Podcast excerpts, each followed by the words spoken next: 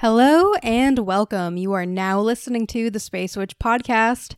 And as always, I'm your host, Whitney Levesque, back again with another episode of the Space Witch podcast. So I'm super, super excited to announce that in this week's podcast episode, I am joined by Samantha Fey, who is one of the hosts on two different podcasts.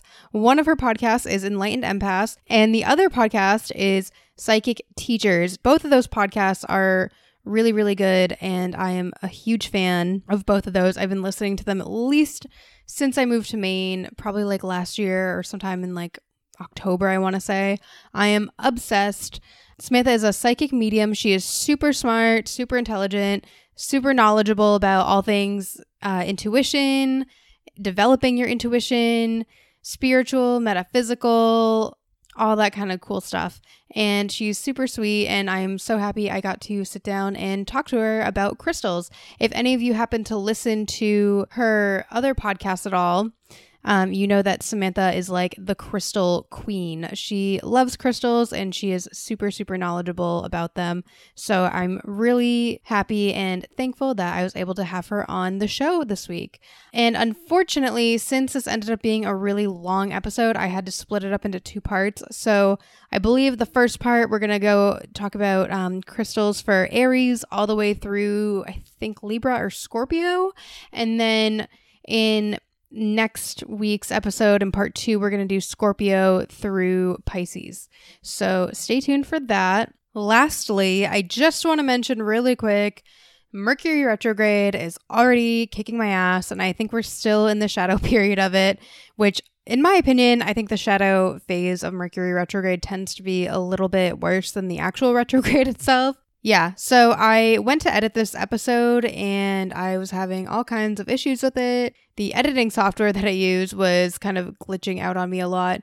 So eventually I got really frustrated because this is a really long episode. So forgive me if there's any things I forgot to edit out or any little things you might notice in there. Also, I know the sound quality probably isn't the best. I didn't realize until after I had downloaded the audio from the software that we had used to record the interview. So, yeah, um, I did the best I could.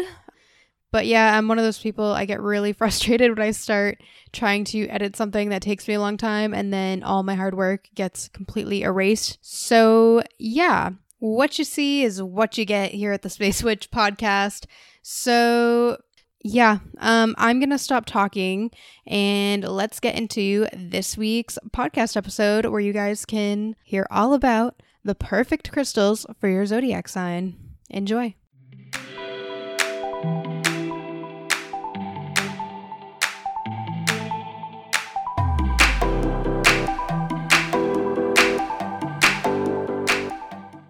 You are now listening to the Space Witch podcast. As always, I'm your host, Whitney Levesque, and today I am joined by my guest co host, Samantha Fey, from the Enlightened Empath podcast and the Psychic Teachers Empath.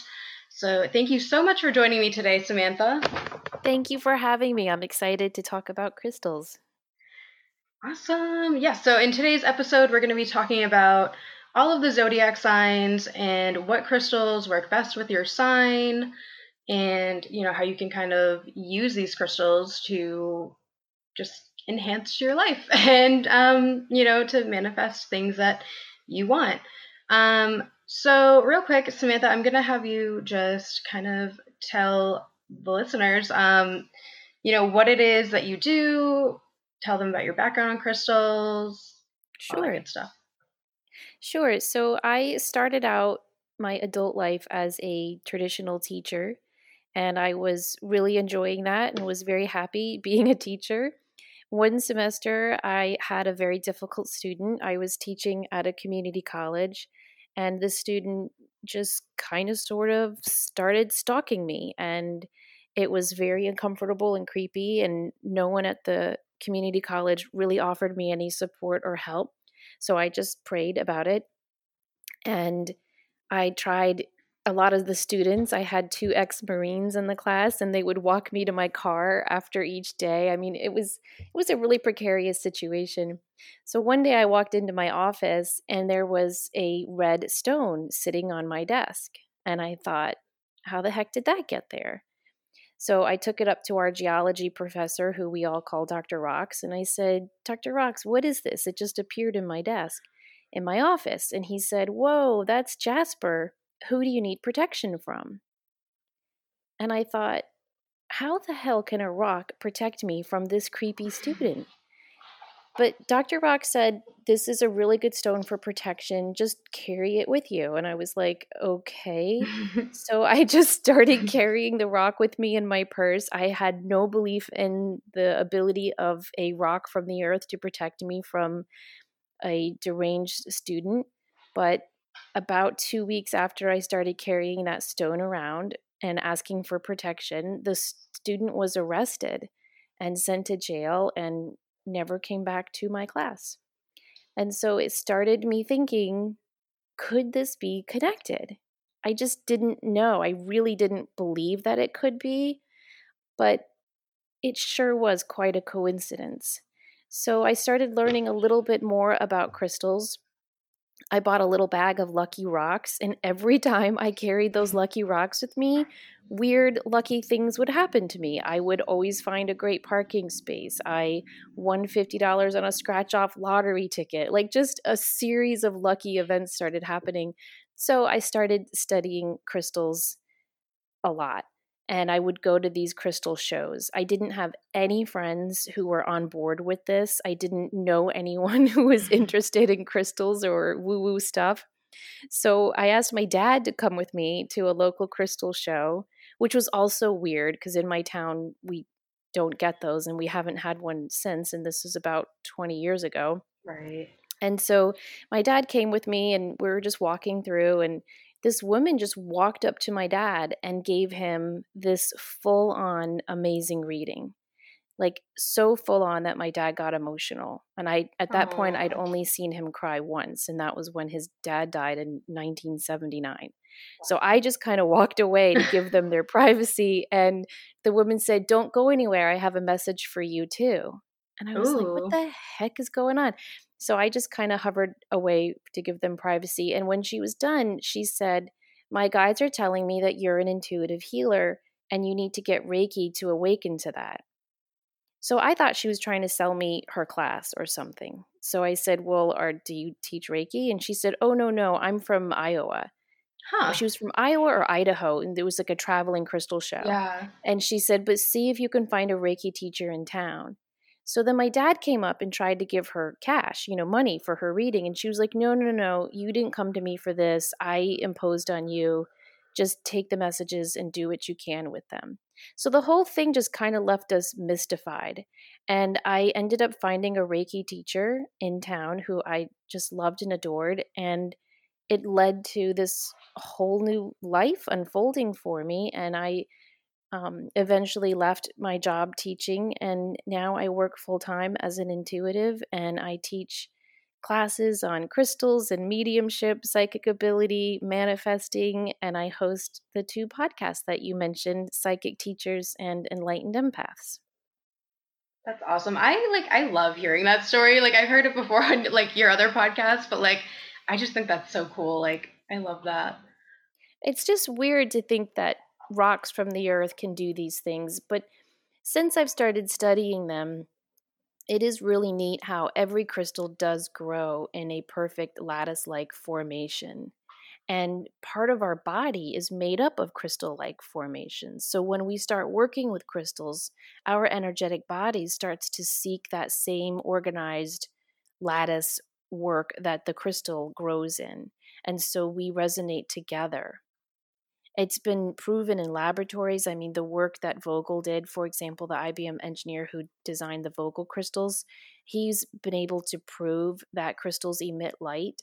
Um, Franz, I think his name is Popp, uh, a physicist, he was able to prove that crystals emit light and that we can work with them to enhance our everyday life, which I am not a scientist. I do not understand, but I think it's really cool to at least consider that these stones can help us. Yeah, that's amazing. It's it's really interesting like how much science like actually applies to a lot of this stuff. And it's so easy. Like I know even me personally like before I really got into like spirituality and metaphysical stuff and crystals like a couple years ago, like right before I started like reading tarot cards, I was like someone I had worked with told me some story about this woman that he worked with at another job he had who worked with crystals and she like lost them one day and she was like crying and like not able to function. And so like i heard that story and i was like that just sounds ridiculous. It's got to just be like a placebo effect or blah blah blah.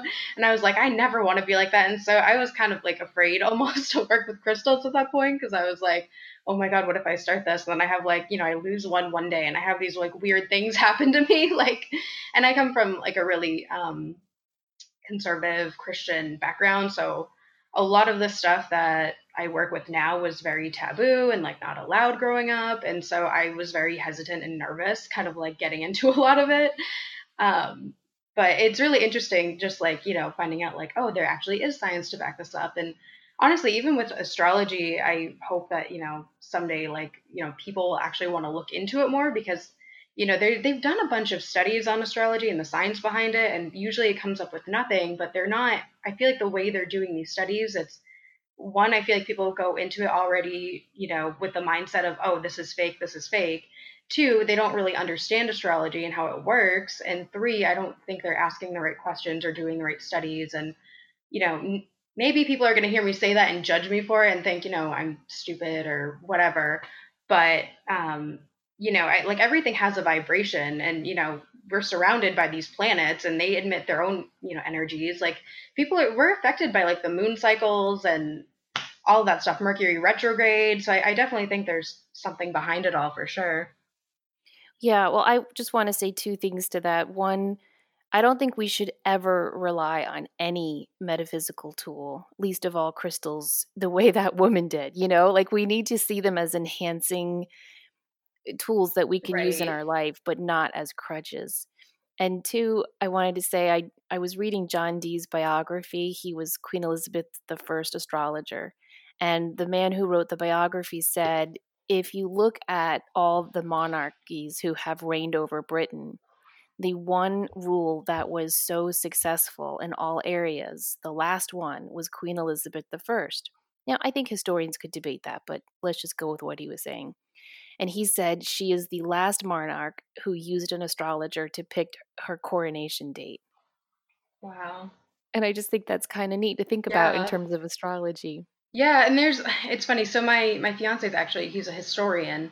Um, he studied political science and history when he was in college, and he's actually a teacher now. Um, he works with like autistic children and like um, just kids that kind of had like a tough upbringing. He works like a private school to help them.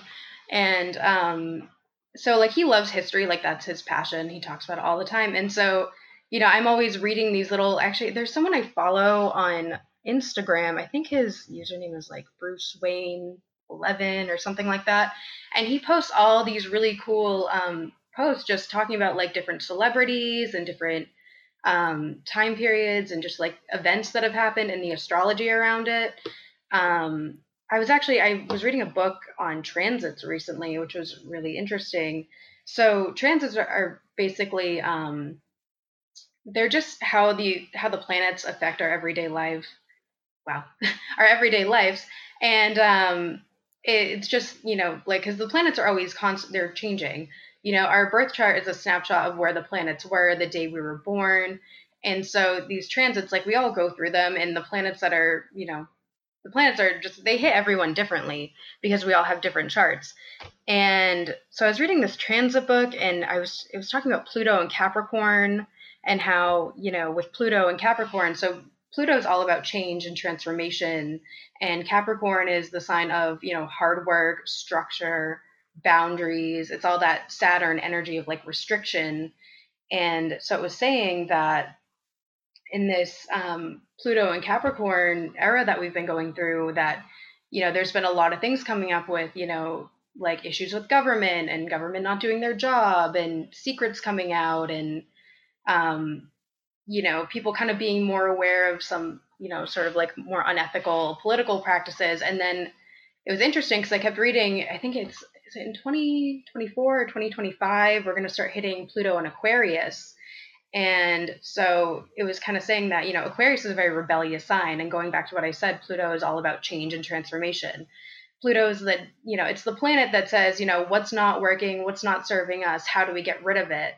And so that in combination with the sign Aquarius, um, you know, I, I almost want to dig out that book to find out exactly what historical events it mentioned last time we had a Pluto and Aquarius um, transit. But basically, it was kind of hinting that, you know, we might see some sort of like rebellion or, um, you know, people kind of being fed up with government in the next, you know, like decade or so, which is kind of scary to think about, but um, it's kind of interesting to just see how everything sort of um, correlates like that. I read something, I don't know if it was the Pluto Aquarius transit you're talking about, but something that is going on astrologically hasn't occurred since 1939. And if you think about what was going on in the world then, it sounds ominous. Yeah, it's and that's the part where like you know it's like okay, time to read something else. Like right, um, time to focus on crystals. yeah, exactly, exactly. I definitely do. At some point, I want to do a, a podcast episode talking about some prominent historical events and like the astrology that was happening around that. Because um, I've read like a bunch of little things like online and in books about you know what was going on during those times, and I, I think it's just so fascinating. Um, but anyways, going back to crystals. Um, so what are some of the ways that for people who are totally new with crystals, how can they work with crystals and use them and all that good stuff? Okay, so we're going to be running you all through some crystals that I think would resonate with each of the sun signs, but I want to make it clear I truly believe in using your own intuition and your own sense of what crystal resonates with you rather than listening to me or what Judy Hall says in the Crystal Bible or Melody and Love is in the Earth says in her beautiful book. I think it's great to listen to what authorities and teachers and crystal lovers say about the stones, but at the end of the day, you have to go with what resonates with you. Now, you can use crystals in a variety of ways. You can wear them and you can intend to wear them for protection or heart opening or more luck in your life or energetic and chakra cleansing. You can carry them like, for example, I always have shungite in my car because it's a great stone to protect you while driving. You can keep them in your purse. I know people who put crystals in their bras, but that's a whole nother episode, I suppose. but you can you can wear them or carry them. You can do chakra balancings and cleansings with crystals. You can put them in grids. Like I always have a prayer grid in my home for my family and I have one in my office for the clients that I work with every day. So whenever someone comes to see me for a reading, I will add their name to my list on my prayer grid. And I have certain stones around that for prayers, healing, and good intentions. I love to hold crystals when I meditate. Now, some crystals are better for meditation than others, and I'm going to mention some of that as we get through them. But it's wonderful to hold a stone or two in your palms while meditating you can also, if you're working on a goal, let's say, for example, this summer, you're like, I'm going to get that promotion at work. You can write your affirmation in the present tense, such as, I am happily and easily promoted to the perfect job for me this summer. And then you can put a stone over that that resonates to that goal. So for a promotion and you want to be seen, citrine would be a good one because citrine is all about, you know, being out in the limelight and promoting yourself. And so you could just put that stone over um, that affirmation. Let's say you're trying to grow more money in your life. You you don't want to. You're not looking for a quick fix. You're not looking for the scratch off lottery ticket right. I mentioned earlier. You're looking to actually change your relationship to money and grow it. You can write an affirmation for that and put it in the bottom of a plant that will not die. So don't pick like an orchid. Pick like, right. you know, a jade plant or an, a fern or something and put your affirmation underneath the roots of that plant and bury a moss agate in that stone, in that plant.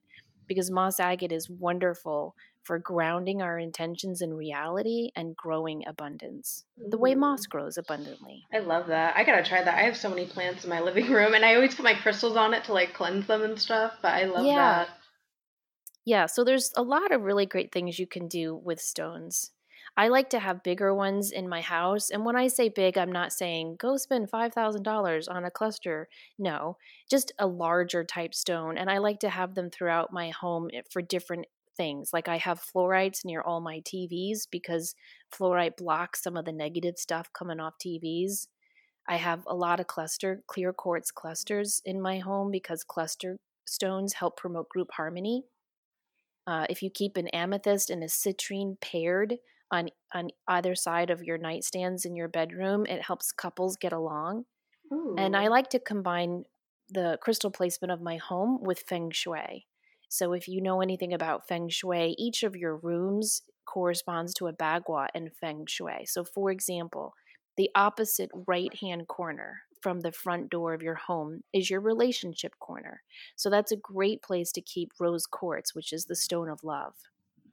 The opposite left-hand corner from your front door is your wealth corner. So that would be a great stone a great corner to keep abundant stones, like moss agate or citrine pyrite.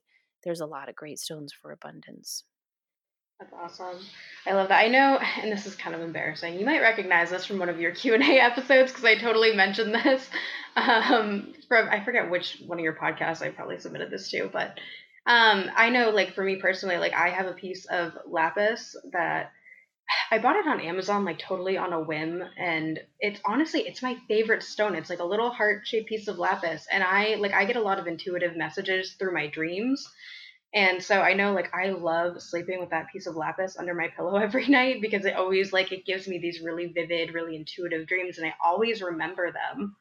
So Oh, I do remember that question because it was recent. So I'm like It was very recent and we it's so funny that month we received 3 emails about lapis helping with dream recall which I thought was so interesting because it makes sense. Lapis looks like the night sky. It's this beautiful dark blue, like indigo blue, yeah. and it has gold flecks on it. So it does look like the night sky. But typically it's not the ones one of the stones recommended for dream recall. Usually people will recommend amethyst or howlite. Right. But just last month I got 3 email stories about lapis helping with dream recall, which again proves don't take everything you read in a crystal book as, oh, these are the only two stones that will help with dream recall, because right. that's clearly not true. Which I'm trying to think now too, because I don't know what made me start doing that. I remember listening actually to one of your podcasts where you talked about lapis and how it helps with your intuition. And for a few months, I was like meditating every day and doing chakra work and doing all this stuff, trying to work on my own intuition. And so I bought this piece of lapis, and I don't know where I, I feel like I did read or hear somewhere about it helping with dreams or into. I mean, I knew the intuition part, but something about helping with dreams. And for whatever reason, I just decided to stick it under my pillow, and it's just like my favorite like stone. Like I, I don't know, I love it so much. That's so cool.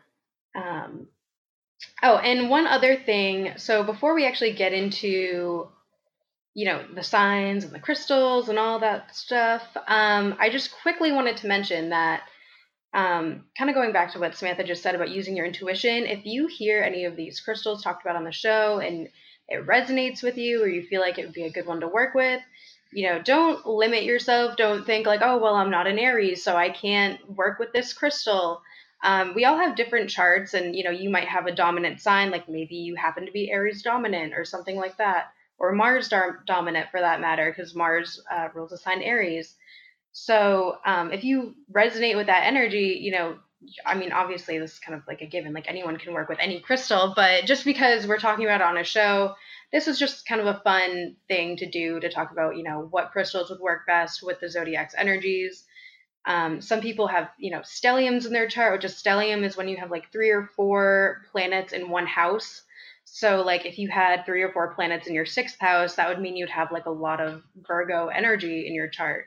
So, you know, if if that's something you have, and we talk about some crystals that you know would be good for Virgos, then you know that might be you know some of the crystals you might consider working with. But um, don't limit yourself. I always say like you are so much more than your sun sign and you know we all have so much going on in our charts so you know any of these crystals mentioned could be you know beneficial to anyone out there so Yeah, that's a really important reminder. And and I want to say with the crystals I'm going to mention, I didn't Google like what are the best stones for Aries because again, I like to think that we need to use our own intuition. So what I did was I just looked at the the qualities of Aries and I just kind of meditated on okay, what what stones would help with what, what stones would help enhance some of the positive qualities of an Aries, for example, and what stones would help to minimize some of the not so positive qualities of an Aries. So that's how I came up with this list. It is by no means gospel. Love it. All right. So, with that all being said, let's get into the this podcast episode, the actual topic. I don't know why I'm like struggling to say that. Um, so yeah, we're just gonna start with the sign Aries and go, you know, all the way up until Pisces. So yeah, so um, Aries as a sign is this is just the general stuff about Aries and you know what is traditionally associated with the sign Aries, and that's going to be true for all these signs that we're about to talk about. So Aries is a very impulsive sign. It's ruled by the planet Mars. It's very confident, very competitive, very high energy. Um, personally, I think Aries tend to be very efficient. They're really great leaders or have the ability to be really great leaders when, you know, the positive sides of their personality are, you know, used the right way or if they're a more mature Aries. Um, Aries tend to be hot headed. They are always ready to fight um, because I, I always think of Aries as like the soldier, right? The soldier who's always ready for anything. Also, that's my cat. You guys hear him in the background. I don't know why he's trying to go outside. Um, and so, you know, Aries, it's like the soldier, right? Right? They're always ready for anything, always ready for a battle. And so they tend to be they like they're the kind of sign that will get really angry and they'll be really angry for like a minute and then they're just like like they're totally over it the next. And um they're very blunt, they're very direct. Um, I actually think of them as being a very innovative sign. A lot of people say that Aries are like the pioneers of the zodiac which is so true. Um, from my experience, I've noticed that Aries do tend to be very creative because they have this very me first mentality. So they really like to pave the way for other people. And a lot of Aries that I know actually tend to be um, very open minded and very in- interested in like new ideas and new things. Like I, I, worked with an Aries who was really into um, Elon Musk and everything he was doing. And, you know, he wanted to know more about that. And so yeah, so that's kind of the Aries um, energy, like their basic traits and qualities. Well, my youngest daughter is an Aries. I have three teenage girls, and my youngest is an Aries, and she is really into crystals like I am. And this is a good example, I think, of how you have to go with what resonates for you. She saved up all her money because we were going to Asheville, North Carolina for vacation last year, and she knew we were going to this amazing crystal store. And she spent like $65 on this Boulder opal, which is a lot for a 13 year old. Right. But she really wanted it. She was re- she resonated with it. it. She picked it out. She noticed, however, by midsummer that every time she wore it, she felt more emotional. So huh. if she was feeling angry, she felt angrier. If she was feeling sad, she felt sadder. If she was feeling happy, she felt happier. And so we started looking more into Boulder Opal. And Opal is one of those stones that helped you tune into other people's emotions, which can be great for some people, like a Scorpio mm-hmm. who's not always in tune with other people's emotions. But for someone like an Aries who's impulsive and, you know, high energy, maybe not so much. So she gave that stone to my older daughter, who's a Taurus, and it really resonates with her. When we went back to that crystal store this spring, she picked out a K2 stone. Now, this is a newer stone. It was recently found in Pakistan. This K2 stone resonates so much better with her Aries energy. It's a combination of azurite and granite. Now, granite, we all know, half of you probably have it on your countertops. Granite is just rock and it helps with grounding. But azurite is that beautiful bluish green stone. And it helps you to really waken up to your intuition. So it's a great stone for balancing the energy of Aries. I would also recommend Amazonite. It's a stone of confidence and self esteem and personal power. It helps to soothe tempers and aggression. Rose oh, quartz, I think, would be wonderful for Aries because it's great for love and softness of energy. Bloodstone, Aries love that stone because it's grounding, especially for your heart chakra. It also promotes selflessness. Aries can be very um, me first, as you said. And so Bloodstone helps work against that and helps them to open up. Sardonyx, which is a combination of onyx, carnelian, and chalcedony, allows one to live in the present moment. And it aids self control and discipline, and it helps attract new friends. So, those are my recommendations for Aries. Again, not a complete list, but mm-hmm. just some suggestions to think about. I love that.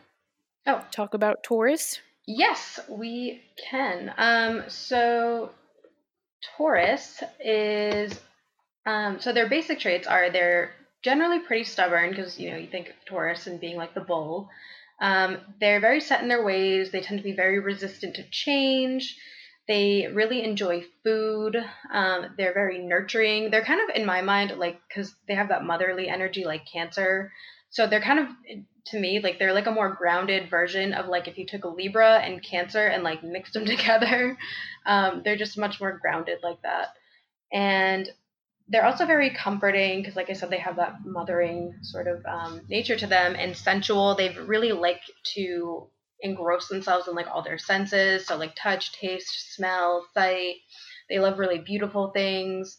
They always like to be comfortable. They really like to wear really comfortable clothing they don't always like to overexert themselves. Like it's a it's a fixed sign, so they're very driven, but on a negative sign, I would say that Tauruses tend to be a little bit lazy. Like if it doesn't seem worth their energy or their effort, um, they won't really do all the things that um, they may need to do or set out to do.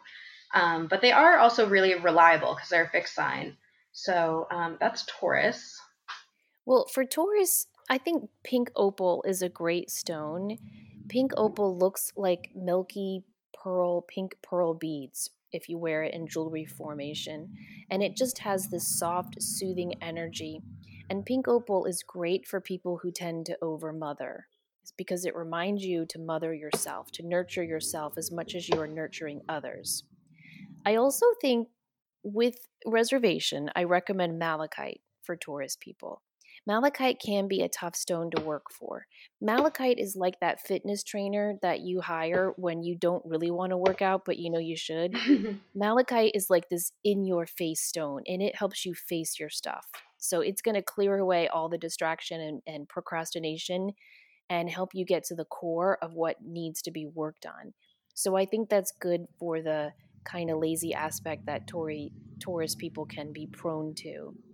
Fluorite is traditionally not recommended for Taurus people, but again, because I have a Taurus daughter, she has used fluorite a lot to help her when she's studying. It's called the student stone, and it's a really good stone to help you focus when you're trying to learn new material or if you're trying to accomplish a goal.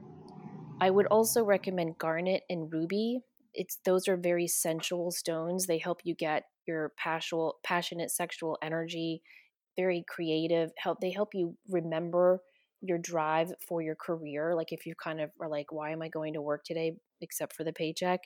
Garnet is a really good stone to work with ruby as well.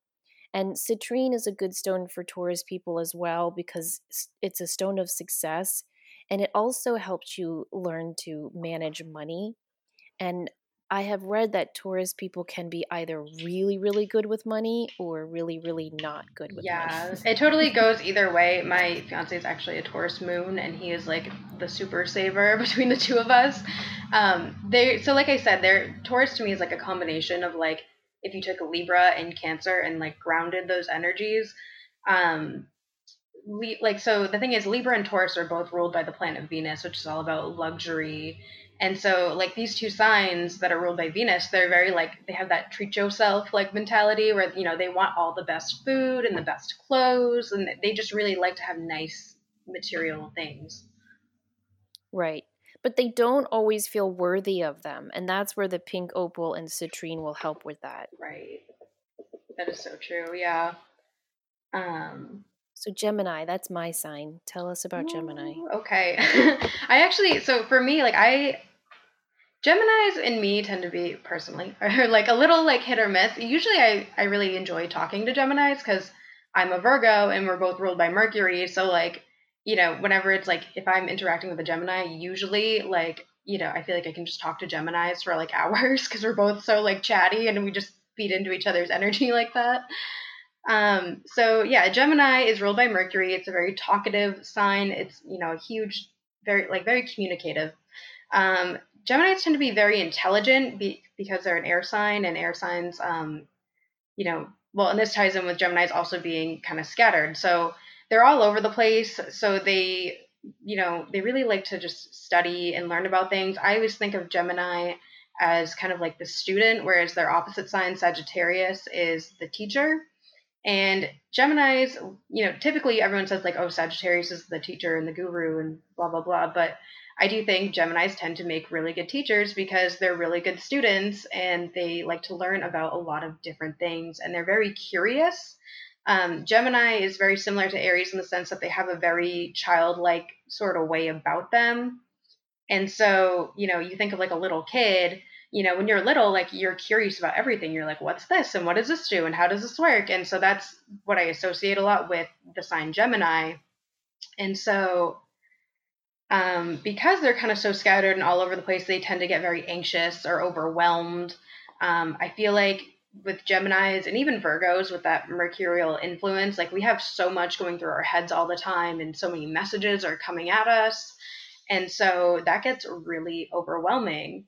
Um, additionally, Gemini is also, you know, their sign is the twins. So Geminis can be very moody. You know, they might be in a great mood one second and a not so great mood, you know, the other, or, you know, it really depends on what kind of energy is hitting them. Um, they're a mutable sign, so I feel like, you know, they can be really susceptible to the energy around them in a way. Um, and so, yeah, that is Gemini.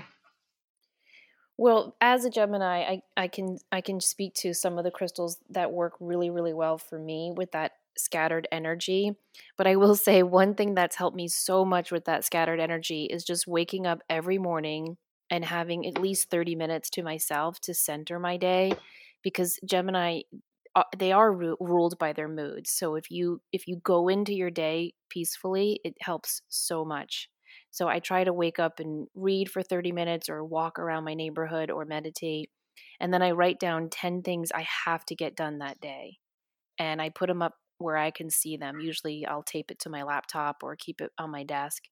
And it, it's very comforting, I think, for a Gemini to just check off those to dos and know that, yes, I have a thousand ideas and a thousand things I want to get done, but I'm going to get these 10 things done. Now, one stone that I turn to above all is clear quartz. I wear a clear quartz pendant every single day. Clear quartz is great for focus, which is something Geminis really, really need. The other great thing about clear quartz, which no other stone has, is it can be programmed. Now, a lot of crystal people don't like that word. So, if you don't like that word, you can use ask. You can ask a clear quartz to help you with whatever you want help with. Some stones are just born to do some things. You know, like any pink stone is here to help us with love. So if you ask a, a pink rose quartz to help you with motivation, it's going to focus more on loving yourself while you try to motivate yourself, mm-hmm. right? But clear quartz is like, what do you want me to do? I can help you. So you can hold that a clear quartz and ask it to work with you on whatever you're trying to materialize or manifest in your life.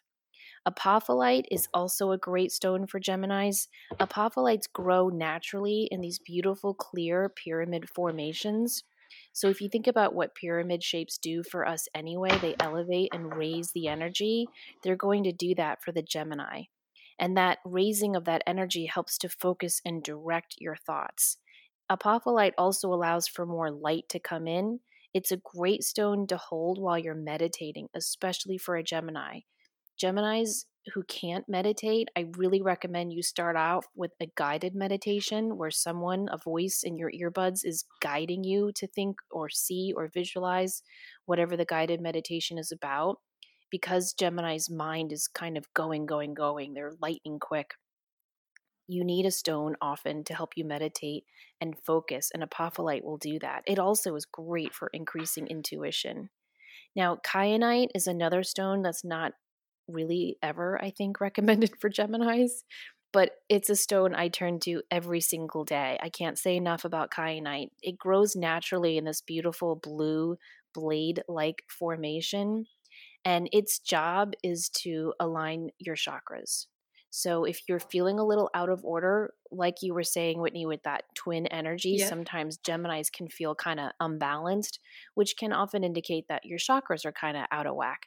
Right. If you just lay in bed at night while you're reading or falling asleep and put that kyanite blade over your your main chakras, you know, I like to put mine over my heart and throat chakra, for example. Yeah. It helps to send that energy up and down and guide and ground and align your chakras. Chrysocolla, which would also be good for Sagittarius, is a wonderful stone for Geminis because it's the stone for teachers. It helps to also calm and soothe heartache. It's very grounding and it promotes harmony with the self.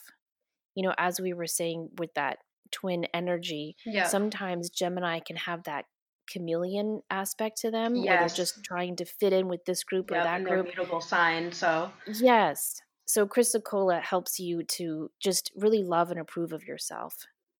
Ooh, that's awesome. All right. So is that is that all your crystals for Gemini? Yes, that's okay. those are all my yeah. all right. So let's talk about Cancer. So Cancer is like the mom of the zodiac. Um, cancers are natural born caretakers. Like Taurus, they're super nurturing. They're super moody similar to like how Geminis were, but for different reasons. So cancers are they're ruled by the moon, and the moon is always changing. It you know runs its cycles, and so cancers have like very cyclical energy, and they're very moody because of it. Like some days they might be in a great mood, and other days they might be in a not so great mood. Um, they're a water sign, so they're very emotional. They're very intuitive which also kind of works with the whole, you know, mom archetype because everyone says, you know, moms tend to be very intuitive. They have the eyes on the back of their head. like, so I think that's very fitting for a Cancer. Um, they really enjoy domestic things like family and pets and being in their house in their own space. I know, like, for me, like, I have my Mars and Venus in Cancer, so I have a lot of that Cancer energy in my chart. Um, where like I love to just be in my house and hang out with my cat and cook and do all that fun stuff. And so because of that, like cancers tend to be homebodies and they're also like naturally like very shy people a lot of the time. Um, so think of cancers being like the crab, right? Crabs always they walk sideways and when they're scared they like hide in their shell and that's totally cancer energy. Um, if they feel too emotional or upset or anything like that, they're the type of sign that would sort of retreat into their shell to like lick their wounds and take care of themselves and just to retreat and get away from all the extra energy that's around them.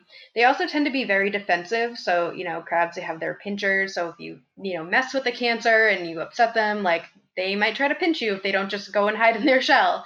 Um, I feel like on a negative aspect, they have a hard time kind of like taking blame for things. So that's where that defensiveness sort of comes in because they'll just kind of you know find every reason for things to sort of be like someone else's fault, which isn't true for all cancers, but it's just kind of one of their shadow traits that I've personally noticed.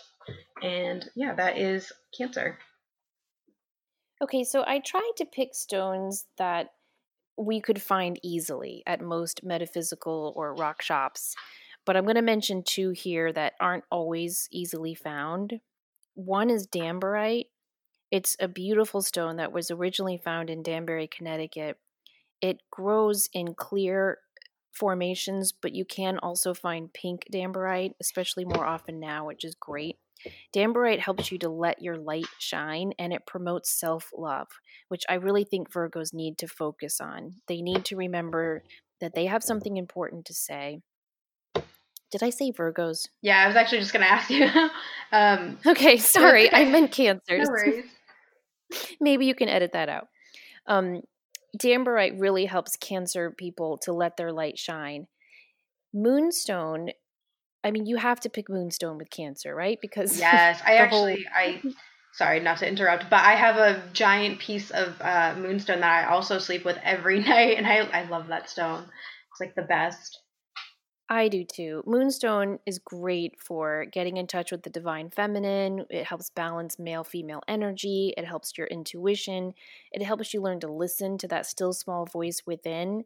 But the other reason why I picked it for Cancer is Moonstone helps you to focus on what you need rather than what you think you need cancers from what i've read are a little bit of the hoarders of the other signs like they tend yeah. to have a hard time letting things they cling go. on to things so it's like you know the crab yes. pinchers so they they get stuck on things for sure so moonstone helps you to recognize that now smithsonite like danburite is another stone that's not always easy to find but smithsonite is a wonderful stone for cancers because it helps you to let go of childhood pain so, as you were saying, with a lot of cancers kind of holding on to old resentments yep. and things, working with Smithsonite, just meditating with it, helps you to let go of some of that old stuff. It heals the inner child.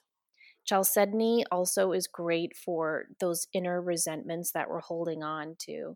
You can find chalcedony in almost every color. There's yellow chalcedony, is really good for family issues as well, especially if you come from a dysfunctional family. But blue chalcedony, I would also recommend for cancers because it's a calming stone. It helps calm some of that, you know, inner negative self-talk or that that thought of oh, I always have to take care of everyone else, and it helps you to speak your truth. So those are the four I would recommend. Again, there's so many others I could talk about, so it was really hard to limit each of these to 3 or 4, but but those are the ones that I think cancers could really benefit from the most. Awesome. I love that. Um, so let's go into Leo. So Leos tend to be very egocentric. They get a bad rap for being selfish. They're very selective about who they let in their circle because think of it like, you know, a king or a queen and, you know, who they surround themselves with, like who's in their court. Um, they they're a fixed sign, so fixed signs tend to be very all in with everything they do. So if they love you or care about you, they really love you or care about you and like they'll be very flashy about showing it. Um, they tend to be very warm and affectionate. They love compliments. Um, I mean, obviously, they love getting compliments because, you know, they tend to have big egos. But they also really love giving out compliments um, just as much, especially like if you're someone that they genuinely like or care about. They're also super entertaining and funny. There's a lot of like well known YouTubers and comedians that are Leos that are super funny and hilarious. Um, they're also super big on loyalty. My both my brother and my sister are Leos, and loyalty is like everything to them. Like if they feel someone is unloyal to them, like they're you know they're done with you basically. Um, they really like really just grandiose um, gestures. Um, they're like go big or go home. And I don't know if anyone listening listens to that, sh- uh, not listens, but watches that show, Jane the Virgin but I love that show. And Jane's father, um, Rogelio, am I saying that name right? I hope I am. Um, her, her father, I haven't watched the show in a while, so I'm kind of worried I'm not even getting his name right. But like her father just totally embodies like Leo energy in my mind. Like every time I watch that show, I'm like, oh my god, he is like the Leo. Um, and they're also really focused on being popular and well liked. And if you do anything to hurt their pride or their ego, um, they tend to get like, you know, that's one of those things that you could do to a Leo and they're basically done with you and they'll cut you off. So those are your Leo traits. Well, because they are connected to Leo the lion and they need that big, grandiose energy, I had to recommend Sunstone. Sunstone is such a beautiful stone for inviting more joy and love and light into your life, but it helps you to shine your light even brighter. And it reminds you that you are here for something big. And it helps to give you the courage to actually accomplish that and see it to fruition. I also would recommend rutile quartz or rutilated quartz those are it's any quartz stone that has the the rutilated needles going through it because what rutilated quartz does is it helps you cut through the bs leos are really good about giving themselves bs too not just to other people oh, yeah. as a way to distract yeah. from you know focusing on what they really need to focus on and rutilated quartz really helps with that Carnelian is a great stone for a Leo. I call it the cheerleader of the other stones because really that's one of its main jobs.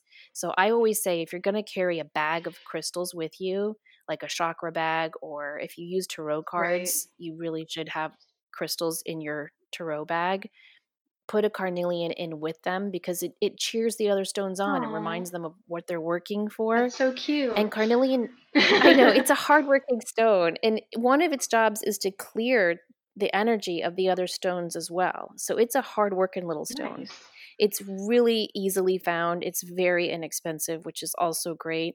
And it's a sacral chakra stone, the second chakra. So it works on fertility issues, body image issues, sexuality issues but it also helps to inspire creativity. So if you're an artist or a writer or a musician and you have that artist block sometimes, working with carnelian will yeah. help.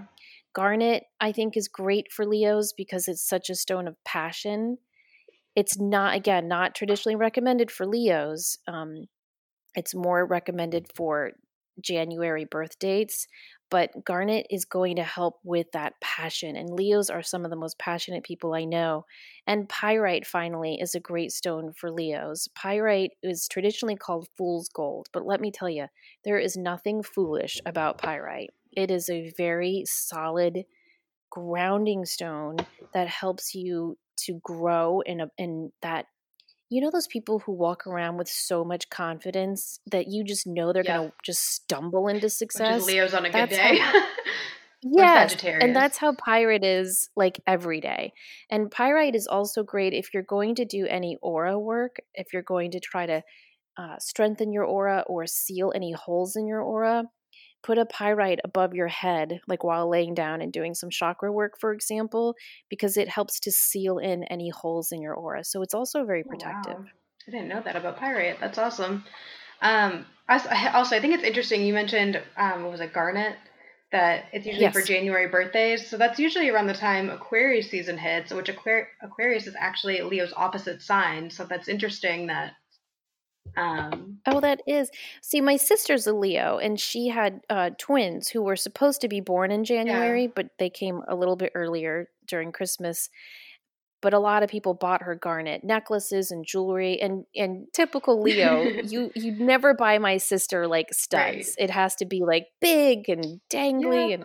and so she has a lot of garnet energy and it has really resonated with her and when i started looking into the properties of garnet i thought oh that's so perfect for a leo I can totally see that. Now, is um real quick. You also mentioned for another sign. I think you mentioned ruby.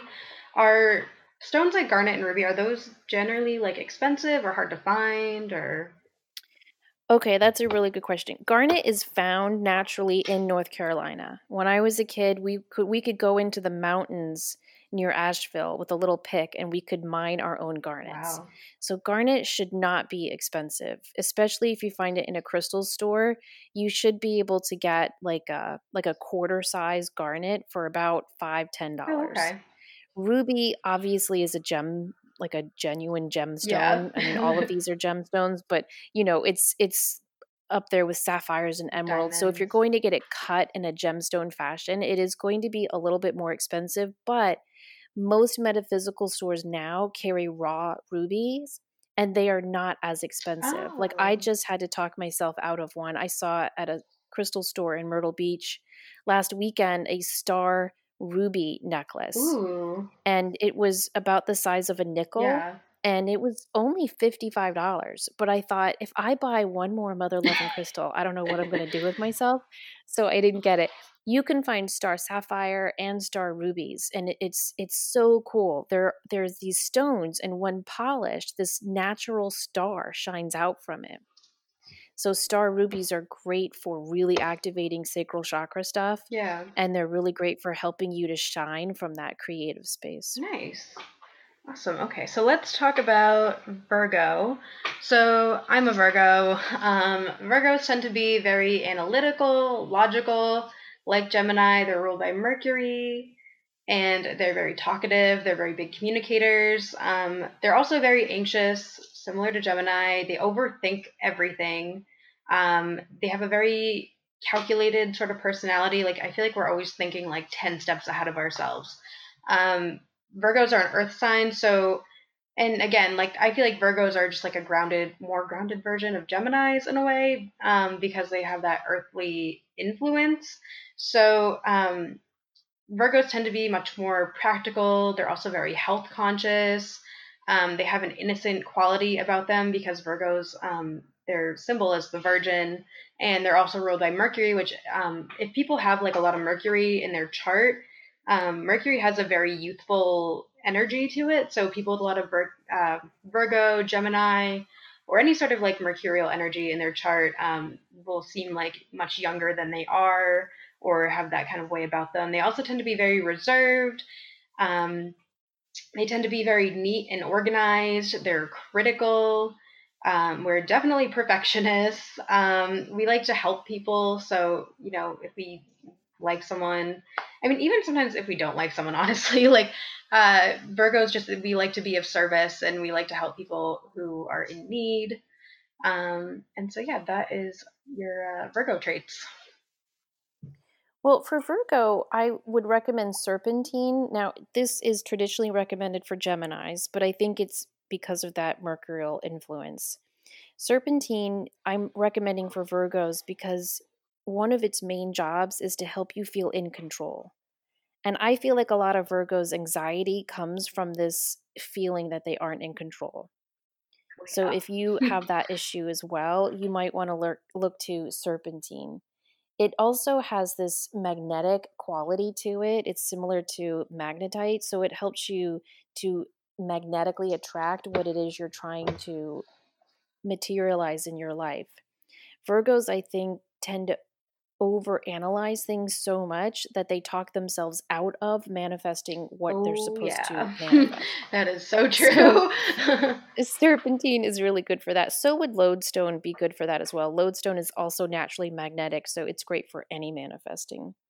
But serpentine also helps to raise your kundalini, that little spiraling snake that not actually a snake, but that energy that's that sits like a snake coiled up at our root chakra. And our goal in our lifetime is to unspiral that slowly throughout our life. And serpentine helps with that, which is really important for Virgos.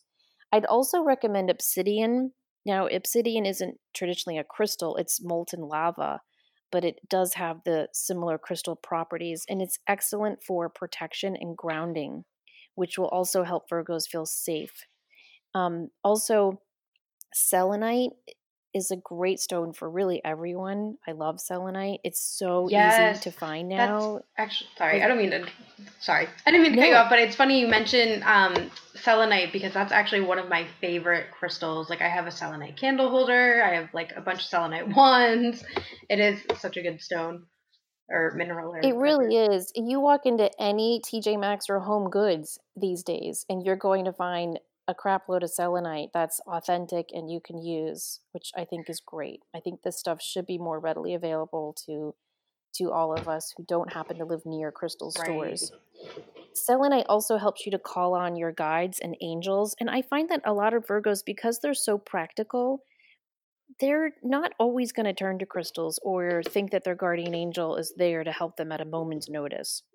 But because selenite works to help you call on just more light more light beings, whether it's your spirit guide or your angel or your higher self.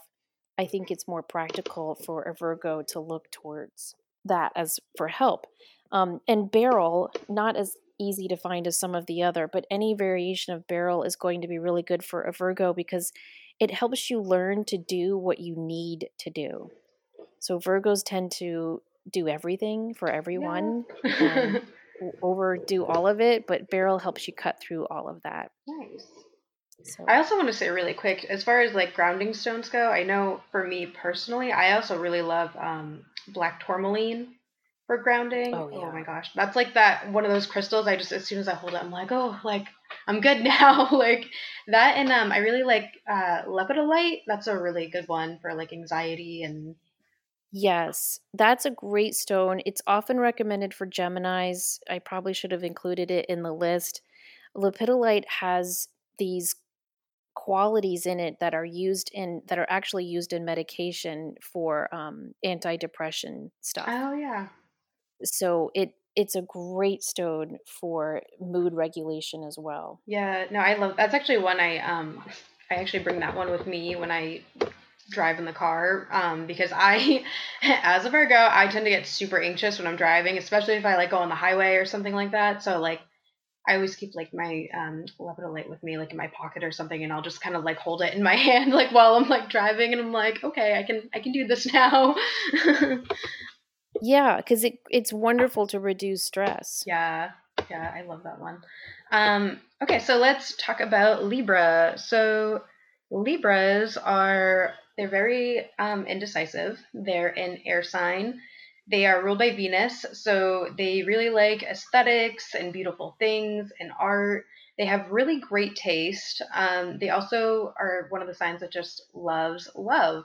Um, they're kind of like they have a tendency probably to be like the hopeless romantics of the zodiac.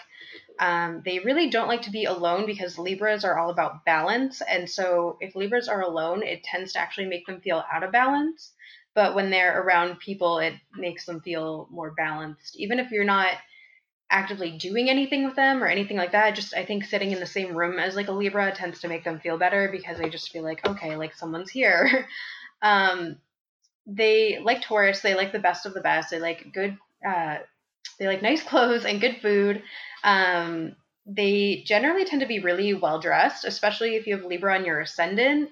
Um, I've noticed that Libra ascendant people always have like the best outfits and they just always look really put together.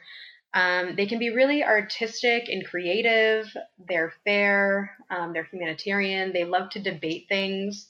So a lot of Libras will and it's funny because Libras get this rep for avoiding conflict and not being direct and all this stuff, which on a negative end, like that's totally something that Libras can be prone to. But I would say that a more mature Libra actually understands that in order to sometimes get the peace that they're looking for, they need to fight for the things that they're passionate about. And so, Libra being an air sign, they're very intelligent. They will research all sides of the situation, they'll look at the problem from both sides, and then once they've weighed out their options, they'll figure out what side of you know what side of the fence or whatever that they stand on with a certain topic or issue. And so Libras tend to be very political and humanitarian. And so once they know their stance on something, they generally tend to stand by that stance because they've spent all the time weighing out their options and figuring out which side of the argument is more just and more fair and more humanitarian. And so once they do all that work, then they're you know they're very passionate and very outspoken about what they think and believe and how they feel about things. Um, on a negative aspect, uh, a lot of Libras may have tendencies to be codependent, or they may feel that they need a relationship to feel complete. Um, and yeah, so that I guess is uh, your Libra traits. Well, for Libras, I would recommend Moonstone and Sunstone together. So we've already talked about the individual qualities of right. moonstone and sunstone. But if you work with them together, it helps to bring that balance in. It's also great for alleviating negative thought programming and it aids astral travel. Now, it's funny, I have a I make a bracelet on my website that's half moonstone and half sunstone. And I've had a couple of people email me that when they wear their bracelet, they might put it on with the moonstone side facing up. But as soon as they put it on, it always shifts so that the balance where the moonstone and the sunstone meet is perfectly balanced on their wrist, which I just think is a cool example of how these two stones work together to promote balance. Ametrine is also a great stone for Libras. Ametrine is a natural combination of amethyst and citrine. It helps to promote balance, but it also removes energy blocks. And chiastolite, which is not as commonly known a stone as most of the others we've mentioned, but it is becoming more well known. It's a beautiful stone, especially for religious people or religious people who are trying to awaken to more spiritual concepts. No matter how you slice a chiastolite, there's a natural cross formation in the middle of it. It's a natural, balanced cross as well. So it's not the traditional Christian cross, it's more like the Celtic cross. Chiastolite is really protective and it also helps you during a spiritual awakening. Libras are always searching for balance and a way to understand how to live in the earth and be a spiritual being. And chiastolite helps with that. And finally, sapphire. Again, you can find sapphire in any jewelry store, but in more metaphysical stores, you can find natural sapphire that won't be as expensive. Sapphire helps you to understand why you are here, what your role is, and it helps you to really assimilate a lot of mystical, esoteric knowledge more fully. Nice. All right. So those are your Libra crystals.